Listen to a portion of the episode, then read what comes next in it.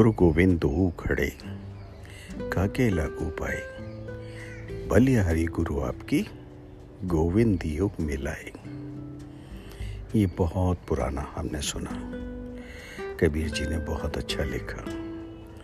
यहाँ पे गुरु गोविंद खड़े। काके लागू पाए। अब सबसे बड़ी चीज़ तो ये है कि यहाँ पे हमें जानना है कि गुरु कौन है। और गोविंद कौन है? जब तक आपको यही नहीं पता कि गुरु का क्या मतलब है तो हम क्या डिसाइड कर रहे हैं?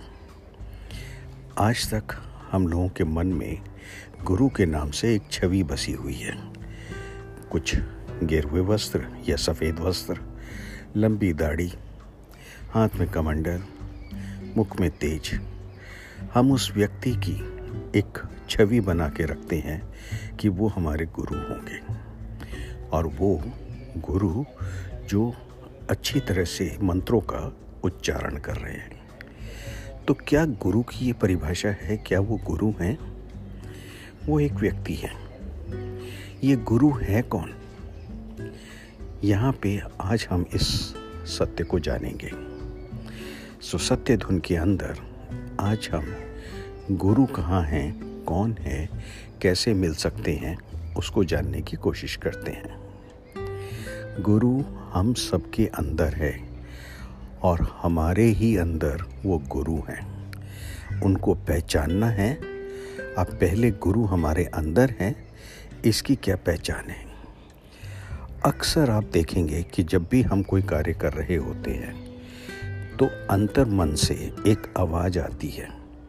हमने एक वर्ड यूज़ किया यहाँ पे अंतर मन अंतर मन से एक आवाज़ आती है कि इस कार्य को करो या इस कार्य को मत करो। आज आप जाओ या ना जाओ, इधर पिकनिक पे जाइए, नहीं जाइए।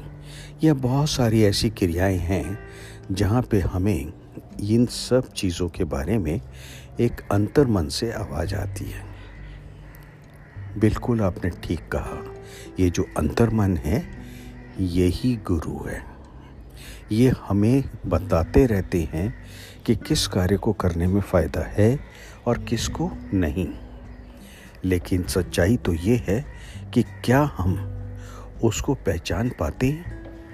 अगर हमने उसको मान लिया तो क्या होगा?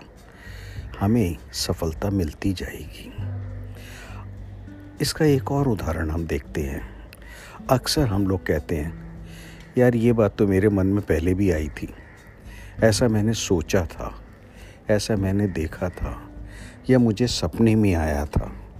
ये सब जो चीज़ें हैं, ये बेमानी है। यही हमारे गुरु की आवाज़ है।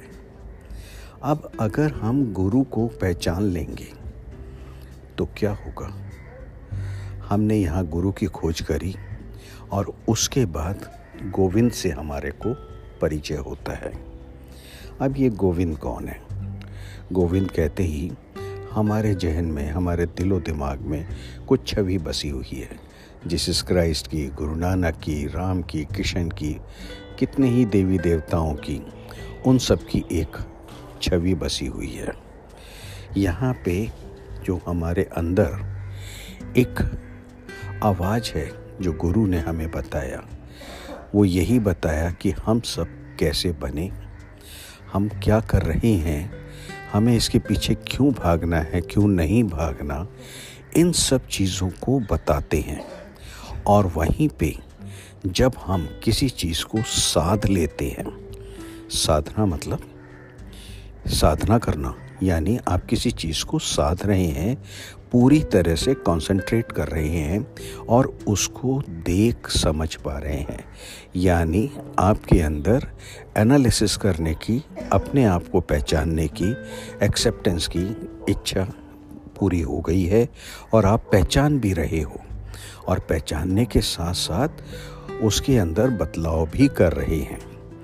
अब ये सब जो चीज़ें हुई, ये कौन था?